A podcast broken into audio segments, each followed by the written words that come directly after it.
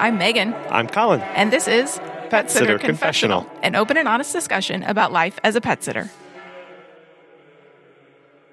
Hello, welcome to episode 298. Hello. so close to 300. Thank you to Pet Sitters Associates and our wonderful Patreon members who support us with the price of a cup of coffee or a little bit more every month. We greatly appreciate you guys. Yeah, we had our recent uh, once a month Zoom meetup with uh, several of our supporting members and absolutely had a wonderful time talking about how businesses are going on, some of our histories and past experiences, and things that we are doing right now to make our businesses better. Uh, it was a really good time. I've, I've really grown to appreciate these very much. So if you want to be part of those or just want to support the show, if it's benefited you in any way, you can go to petsitterconfessional.com slash support. Way back in episode 64, we gave a list of common client questions and how to answer them if they come up. So today we are breaking down and discussing five steps to answering questions on your feet without freaking out. Because I think that's a lot of people's fear. That's my fear is, oh, I have a question that I don't know the answer to, or it's a question that I haven't gotten in a while, so I don't remember how to answer this. But the key here is that everyone is going to answer these questions differently. You're going to answer it differently based on the type of question, the client that you're interacting with or potential client, the mode of communication, and then obviously you, you as the business owner, because you run your business different than anybody else in the whole world. So listen with that in mind that your answers will and should vary from ours and everybody else's. Why should we be so concerned with how we answer questions? I think first and foremost, it's because we're professional. We present ourselves as professional to our communities, to our clients and potential clients. And so we need to be answering questions in a professional and factual way, which means it takes practice. And that's why we're going to dive into this here in a little bit. But answering questions is hard, right? We recognize that. Megan said that she knows she struggles with this. We know a lot of people struggle with answering questions. Well, some feel like they're not clear in how they answer. Maybe they take too long, or maybe they worry about saying the wrong thing. And so we lock up and stop being able to address the concerns that the client has. You know, answering questions is like giving an impromptu extemporaneous speech. A speech that is based on research and structure and it's not memorized or read. You are a business with rules and policies and procedures. So the questions you get will need to be answered based on those and obviously your experiences as well. So you have to know your policies, which is surprising, not. Uh, but you have to know what's in your contract, what what you will and will not do, the boundaries that you hold to and hold firm to, and you will not move on these. It can be hard to remember all of these in the spur of the moment, though, when you have so much else going on. We know there's a lot of headache around clients asking questions that you've already answered. Again, like if it's the 15th time you've had to answer this question, maybe put it on your frequently asked questions page on your website or your social media or whatever it is it can be frustrating when clients ask you questions that you've already outlined, that you've already reminded them of in your email newsletters. But remember that again, if your contract is 15 pages long, not everyone is going to read the whole thing and they're not going to do, probably not going to do a lot of in depth research on you. Most people just Google dog walker near me and they start calling down the list. If you're on Google My Business, they may not even click to your website. They may just start calling you. So take a deep breath. Remember that the, it could be the first time this person has asked you this question. And so address it from that angle that I am treating this client, this potential client, with respect that they deserve. And I am going to answer this in the most professional, honest way that I can. And if they reach out to you via email, text, or a direct message, uh, having something like a, a, a saved text that reads, Thank you for contacting us and with your question. This and many more are addressed on our FAQ page that you can visit here. And then you would insert that link that goes back to your website of your commonly asked questions. What I like about this is that it not only saves you time, but it starts training your clients to be more self sufficient and to check your resources before they reach out to you. You can do this too when people have questions about like cancellation policies or other procedures that you have. Instead of writing out bespoke messages or taking the time for a phone call or a back and forth messaging, copying directly from your policies or the contract that your client signed and sending that to them again saves you time and continues to point them back to those good resources that you've already invested a lot of time, energy, effort, and possibly money if you worked with a lawyer to draft those. So use those, point people back to those. When we answer questions, we have to have certain goals in mind. Obviously, one is to educate them, but I think another one that we need to have, especially as business owners, is to create self sufficient clients. Clients that know where to go for resources, that they can come to us for questions, but they can dig into what we've already provided so that they save time with themselves as well, and they can get those answered more immediately when they go and put in that effort. Although, again, it is tough because most of the time it's the first time clients who haven't done any research on us and they just start asking questions. So you can spend some time periodically reviewing your policies. So obviously you stay fresh on them, but also you can remind your clients and, you know, the looky loos on Facebook who are stalking you basically and just waiting for the time when they are able to use you. I also recommend checking your calendar and staying on top of that as well, especially before meet and greet, because if they have questions about your availability, you say, you know, are you available next Thursday for to, you know, to start visits or whatever the case may be, you'll want to know, yes, I can or no, I can't. Because you as the business owner need to be prepared for all sorts of questions. And uh, we talk about this all the time. You can't be pre- prepared for every scenario, but you do have the resources at your fingertips and you can practice these things so that a lot of this becomes second nature. Yeah, you don't have to have a bespoke answer each time someone asks you the same question. So if you get asked, what are your rates? You don't have to craft a message for that particular person in that particular setting. You can respond with what I mentioned earlier of, hey, why don't you check out my fact page on entermywebsite.com slash FAQ. But basically, it's going to be the same response. Your rates are your rates, regardless of who asks it. So no, to, no need to really get crazy creative with this. You can start to build in some of these scripts that you already have in place that you can use when you get a certain subset of questions. One thing that is absolutely no question at all is pet care insurance. As pet care professionals, your clients trust you to care for their furry family members. Pet Sitters Associates is here to help. For over 20 years, they've provided thousands of members with quality pet care insurance. Since you work in the pet care industry, you can take your career to the next level with flexible coverage options, client connections, and complete freedom in running your business. Learn why Pet Sitters Associates is the perfect fit for you and get a free quote today at petsitllc.com. You can get a discount when joining by clicking membership Pet Sitter Confessional and using the discount code confessional at checkout to get $10 off. Check out the benefits of membership and insurance once again at petsitllc.com. So we're going to talk about the five things to do to answer questions well. And the first one is listen, which is Whoa. not that hard. it's not that hard, but it actually is pretty hard because we are busy. We are doing a thousand other things at once. You may be walking a dog during this. You may be doing a house sit. You may be grocery shopping, whatever you're doing during this time that you listen to these, but you are doing other things. So our minds tend to wander when we're trying to multitask. So before you answer the phone or respond to a message from a t- potential client, make sure you have the time to dedicate to it. You know, walk away from distractions. If you want to answer the phone, but you're watching a TV show, pause the TV show and try to find a quiet spot to just focus on the phone call and what is happening. You know, you're not just listening to the words that somebody says.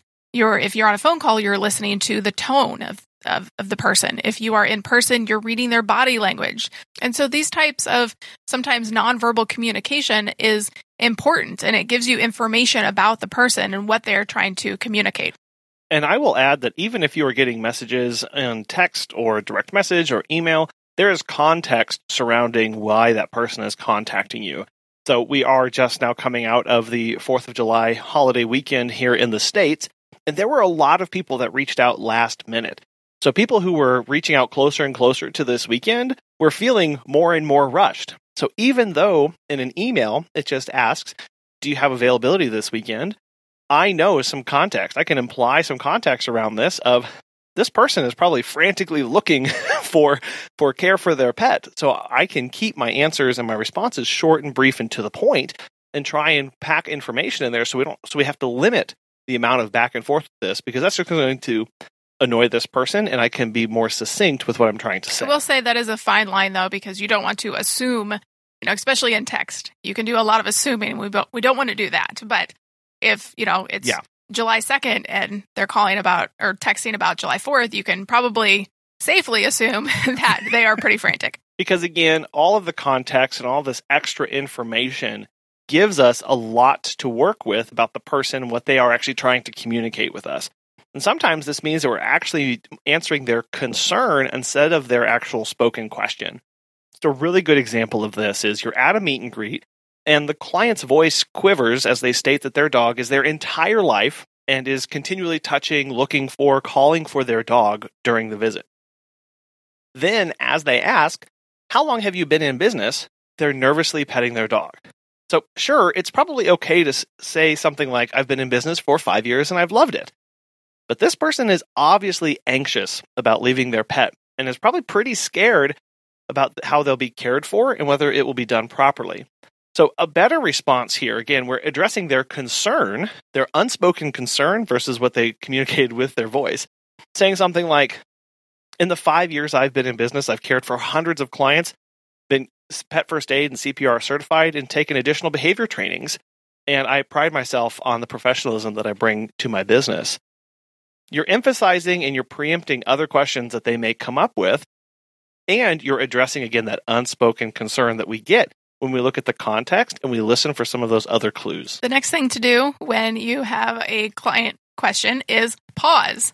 And this does two very important things. The first one is you take a moment to think and collect yourself and you force yourself to breathe in this moment. You know, when we're rushed, we breathe really shallow, we start to run out of air. And as this happens, we panic because we can't breathe. So it's kind of like this vicious cycle. You you feel rushed, can't breathe, and then you panic, and then you panic because you feel rushed. So we speed up and rush more, and we finish gasping for air, wondering what on earth we just said after we answer a question really super fast because we haven't listened and we haven't taken a time to pause. So breathing is how we connect with ourselves. By taking two to four seconds, it seems kind it can seem like a long time, but it's really not. Two to four seconds, you really become more proactive than reactive, and that is very important the stillness is what connects us with, with what we actually need to be saying. And then the third step here is repeating the question. And this can sound a little silly, but it helps you to interpret what the other person is saying. So you repeat the question out loud, you, you rephrase it to address the person's tone of voice, their body language, if you're in person, and it can really show an intention to align. It shows your good faith in that you are listening to what the person's saying, you are providing clarity to the situation, and it also gives you more time to think.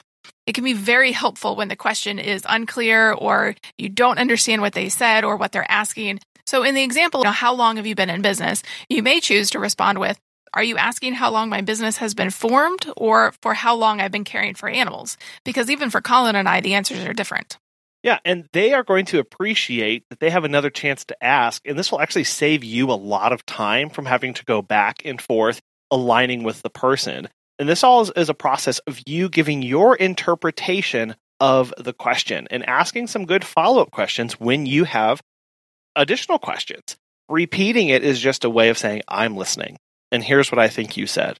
That way, they give a chance to say, mm, That's not quite what I meant. This is what I was trying to say it clears out the communication and make sure there's no crosstalk going on and you move through these things faster. So we have listened, we have paused, we have repeated the question, and now we are going to respond honestly. Because most of the time, your clients can tell when you're not being honest with them or when you're trying to evade a question. You know, this business, we say it all the time, but it's built on trust. We give peace of mind to clients. And so you'll earn your the respect of your clients and potential clients when you tell them the truth when they say, wasn't it $18 for the visit? And you go, no, it's actually $22 for the visit or whatever your numbers are. But you'll earn their respect. Before we can be honest with others, we have to be honest with ourselves. We have to understand why we're trying to evade the question. Maybe we feel uncomfortable. Maybe we don't actually want to give them the real answer because we don't want to have to ask, answer more questions. but, you know, ask yourself, what are your motivations? When you're honest with someone, you say, I respect you. You are important. So, right there, they'll know that you are paying attention when they are speaking, and vice versa. They will pay attention when you speak. Just think of all the talking heads we see on a daily basis who we know are lying or have lied in the past, and we cannot trust them anymore. You know, you have zero respect for them because they didn't value you enough to speak the truth. So we should treat people better than that. And that starts with telling the truth. And then the last step here is to stop talking.